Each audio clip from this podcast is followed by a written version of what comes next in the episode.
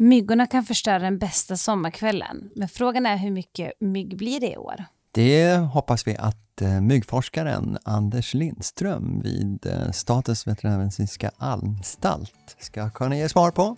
Välkommen in Anders! Välkommen!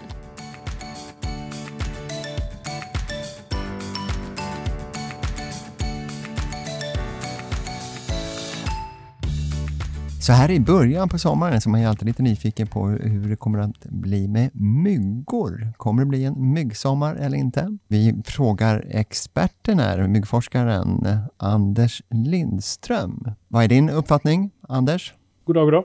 Det är ju svårt att säga alltså. Vi, det beror ju lite på hur sommaren blir då. Det vi kan se nu är ju att de här snösmältningsmyggen, den, den första vågen av myggor som kommer på sommaren, som kläcks i smältvatten och pölar som blir av vårregn och så. De har kommit och, och precis börjat kläckas och sådär. Och de är det nog ingen brist på. Men sen så har det ju varit då i, i media varningar nu för att sommaren kanske blir som 2018. Alltså väldigt varm och torr. Det kommer ju att påverka myggen som skulle ha kläckts då. Då, då är det en massa mygg som, som vi kommer att slippa. Och, och också de myggen som kläcks nu då, de, de kommer att dö fortare om det blir väldigt varmt och torrt. Så framförallt är det så att eh, det torra vädret just nu kan skydda oss senare i sommar. När det i så fall skulle kunna räkna med en avmattning? Ja, det brukar ju bli någon gång efter eh, runt midsommar och sådär. Så, så ju varmare det är desto mindre mygg då? Här? Nej, ju torrare. Alltså alla larver utvecklas i vatten, stickmygglarver.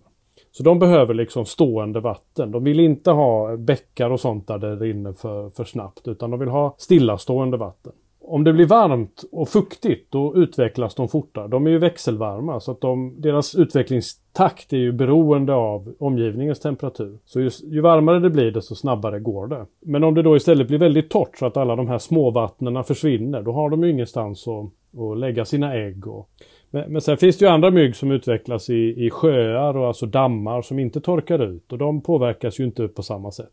Utan där är ju värmen bara då för till nytta. Och, till exempel våra malariamyggor och, och, och, sådär. En som heter sumpmygga som är ganska, kommer mitt på sommaren, på högsommaren, som är ganska aggressiv också. Den gillar den här typen av permanenta vatten. Så den klarar oss inte ifrån med eh, den torka som råder nu, utan den är lite oberoende det? Ja, precis. Utan då måste det nog bli mycket torrare än, än vad vi eh, tänker oss i sommar. Ja. ja, det hoppas vi slippa förstås. Att det skulle nästan sköna torka ut, eller? Nej, det, det, det är någonting sånt som behövs då för att de ska försvinna. Mm. Men hur skyddar vi oss bäst från myggor då? Att slippa bli biten så att säga. Det beror ju lite på hur mycket mygg det är. Och, och, det är också en fråga om hur känslig man är. Jag, jag får till exempel inga utslag längre av, av myggbett. Så, så tio myggbett för mig är inte särskilt mycket. Men jag har kompisar som, som tycker att tio myggbett förstör en hel kväll. För de får väldiga utslag och, och, och nästan liksom frossa med en gång när de liksom blir bitna och sådär och tycker det är väldigt obehagligt. Och, och reagerar man på det viset då, då är ju tröskeln så att säga för när man ska börja klä på sig och, och så vidare mycket lägre. Men annars så om det inte är så mycket mygg så tycker jag att vanligt myggmedel medel funkar bra. De här vanliga man kan köpa på apoteket. Tycker man att det är mer mygg än så, att man vill, man vill skydda sig mer, så får man ju börja klä på sig med, med långbyxor och långärmat. Och, och blir det då ännu värre så, så får man ju börja gå in och sådär.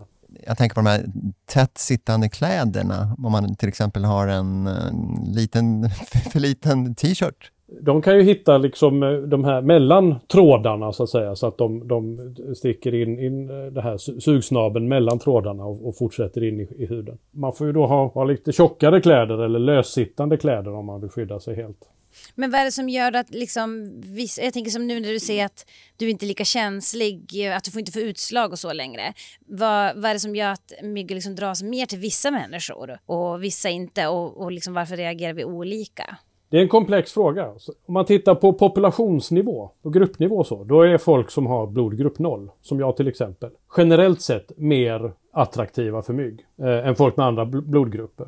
Men sen när man kommer ner på personnivå så är det en massa andra faktorer också som spelar in då. Min ämnesomsättning, hur mycket koldioxid jag utsöndrar, vad jag har för bakterier på huden för de bryter ner det här oljefettlagret som hela tiden nybildas då och så utsöndrar en massa ämnen, mjölksyra och, och sånt där. Så myggorna känner lukten av. Sen kan det ju ha att göra med om jag duschade i morse vad jag använder för tvål. Man har visat att vissa tvålar attraherar mygg mer och, och, så vidare. Det kan ha att göra med vad jag har för kläder. Har jag ljusa kläder så generellt sett så är jag mindre attraktiv för myggen än om jag har mörka kläder. Om jag precis har varit ute och sprungit en mil och, och kommer tillbaka svettig och tar en öl då luktar jag mer och attraherar mer mygg än om jag bara sitter lite lugnt tillbakalutad och sval och sådär och, och tar det lugnt. Man vet att gravida kvinnor eh, attraherar mer för de har högre ämnesomsättning och sådär. Så att det, det är väldigt svårt att säga för en enskild person och mycket av det här de här dofterna då, det, det, det, känner ju inte vi själva då. Hur mycket mjölksyra man luktar, det, det har man ju aldrig liksom funderat över.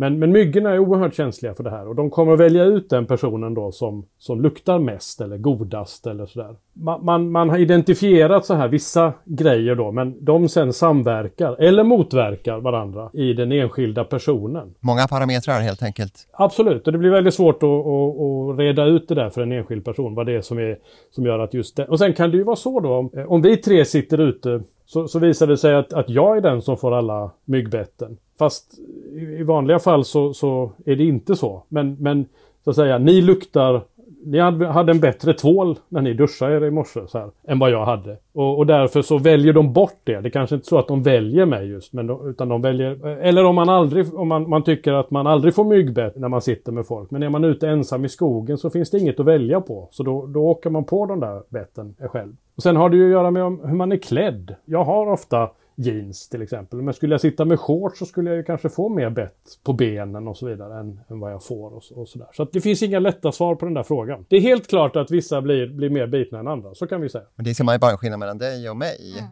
Att de är, går gärna på dig. Ja men alltså jag, jag tycker myggen på mig jämt. Jag är mm. tokig. Eh, kan, du var inne på det med tvålen, kan man säga någonting om det? Att det vissa tvålar att föredra? Eller är, är det märken? Nej, man, det var, kom en artikel ganska nyligen där de hade testat tvålar med olika blomdofter. Då, för Myggorna använder ju mycket tid också till att besöka blommor och, och för de behöver nektarn då för, för kolhydraterna för flygmuskulaturen och sådär. Men då visar det sig att det, man kan inte säga heller bara att, att en viss tvål är på ett visst sätt utan det är kombinationen av tvåldoften med din kroppslukt. Så samma tvål på samma person kan då på en person öka attraktionen för myggorna. Medan den på en annan person blir repellerande och funkar som ett myggmedel. Det låter ganska komplext. Ja, man får prova sig fram tror jag. Om, det kan ju till exempel, har man en, en tvål som är väldigt blommig så kanske man ska och tycker att det är mycket mygg som, som eller parfym som har blomdoft och så här så kanske det är värt att prova att byta den. Hör du, jag tänkte om vi växlar lite spår här. Jag tänkte på de här uh, myggbekämpningarna som man har gjort i framförallt Dalälvsdeltat de senaste åren. Det är bakterier, biologisk bekämpning alltså. Är det en bra idé? Är det något som är hållbart på sikt, tycker du? Ja, det är alltså bakteriesporer man har spridit ut som, som mygglarverna då får i sig och så, så förstör de här, de har de proteinkristaller där som förstör magsäcken på larverna så att de dör. Ja men det är väl bra, den, den är väldigt specifik när det gäller just uh, stickmyggor. Den, den döda, verkar inte döda så mycket annat och sådär. Det man ser är väl att, att år efter år så utökas det här området som man vill bekämpa. Så att Även om man håller nere myggmängderna när vid översvämningar så verkar det ändå som att myggorna breder ut sig och sprider sig. Men, men, men det finns inget bättre alternativ i dagsläget som, som fungerar på den skalan. Finns det risk att de kan utveckla resistens, de här myggorna? Nej, det tror man väl inte. Nej, det, man har aldrig lyckats visa det i alla fall. Vi ser ju att, eh, som vi var inne på i början, är att det kan bli en varm eh, 2023, nästan som 2018 kanske. Och i ett varmare klimat, trenden är tydlig. Tror du att det finns risker för att det kan komma in eh, nya myggarter som till och med skulle kunna vara dödliga? Alltså, ja, det har, och det har ju redan börjat. Vi har ju redan den här nilfebersmyggan som, som kom till Sverige, eller vi hittade den 2016. Eh, och den har ju spritt sig från Centraleuropa då på, på bara 10 år ända upp till Sverige. Eh, och nu ser vi att det kommer andra myggor som, som på ganska kort tid har, har liksom spritt sig genom Tyskland och, och finns ganska långt norrut. Och sen så har vi de här invasiva arterna från, från Sydostasien då, tigermygga och, och eh, kyrkogårdsmygga och de här som, som har kommit med godstransporter till Europa och börjat breda ut sig. Och vi ser att de rör sig norrut. Det låter ju nästan lite läskigt båda två här. Tigermygga och kyrkogårdsmygga. Man ser ju framför sig här var det kan sluta. Tigermyggan heter så för att den är randig då. Och kyrkogårdsmygga heter den för att den... Eh, när man har hittat den på nya ställen i Europa så, så är det ofta i de här vaserna på gravvaserna så att säga. Och det gör ju att de är oerhört svåra att bekämpa också för de har, det räcker med en sån här mugg liksom som man glömmer ute med vatten så är den full med larver sen. Som sagt, vi ser att de sprider sig norrut. Jag är helt övertygad om att de kommer att komma hit. Frågan är väl bara när. Men sen det här med, alltså det finns ju inga myggor som är dödliga i sig utan det är ju, det är ju smittämnen som de sprider då. Som malarian till exempel. Precis, och det var ju en, en utbredd sjukdom i Sverige på 1700-1800-talet, en folksjukdom. Och myggorna finns ju kvar. Vi har åtta arter malariamyggor i Sverige. Och, och det som hände då var ju att alltså de allra fattigaste människorna hade ju ganska usla hus på 1700-1800-talet. Och de här myggorna biter inomhus. Men när sen då boendestandarden blev, för de allra fattigaste, blev lite bättre så att de inte hade husen fulla med mygg, då,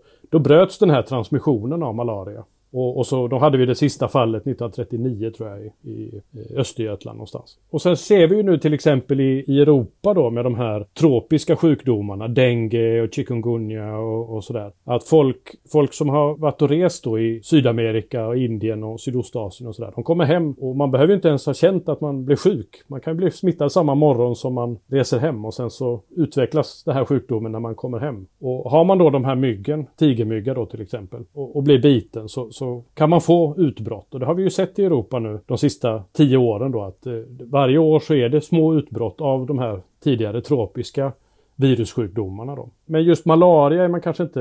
Det, det, då krävs det att det kommer en ganska stor grupp med människor som har malaria och som ska bo under ganska usla omständigheter då för att man ska få utbrott av, av malaria. Men själva malariamyggan då, kan den övervintra i Sverige? Absolut. Jag har fortfarande inte misslyckats med att gå in i ett stall och inte hitta malariamyggor. Om man vet var man ska leta. Jag har inte ens tänkt på att det liksom finns malariamyggor här. Alltså man tänker så här, för det så att fundera på, man tänker typ så här, i vissa delar så, eh, av världen så finns det jättemycket malariamyggor och att malaria, att man ska, eh, om man åker dit ska man äta malariatabletter och sådär helst. Och så tänkte på vad det som gör, är det liksom, beror det bara på klimatet som gör att vi inte har jättemycket malariamyggor eller är det andra saker som spelar, spelar roll? Ja, alltså ofta i de länderna där man har stora problem med malaria, det är ju ofta väldigt fattiga länder. Och det är ju samma sak där då, att de här myggorna byter helst inomhus. Så, så har man hus där myggorna har fritt tillträde så blir det lätt malariaepidemier då. Och sen är, är det ju för sig sant då att, att malariaparasiten behöver sen en viss temperatur i... Från att den har bitit någon som är, är smittad och fått i sig parasiten så behöver den då en viss tid i en viss temperatur, över en viss temperatur för att utvecklas. Så ska den ju liksom då infektera myggan och komma upp i spottkörtlarna så att nästa gång myggan biter så, så följer parasiten med saliven in i, i blodet då. Då är, är, lever vi liksom precis på gränsen för vad malaria, den malariaparasiten som vi hade här då klarar av. Så att vissa somrar så var det för kallt och då blev det väldigt lite spridning av malaria. Medan andra varma somrar då så fick man utbrott och, och många som blev smittade och så vidare.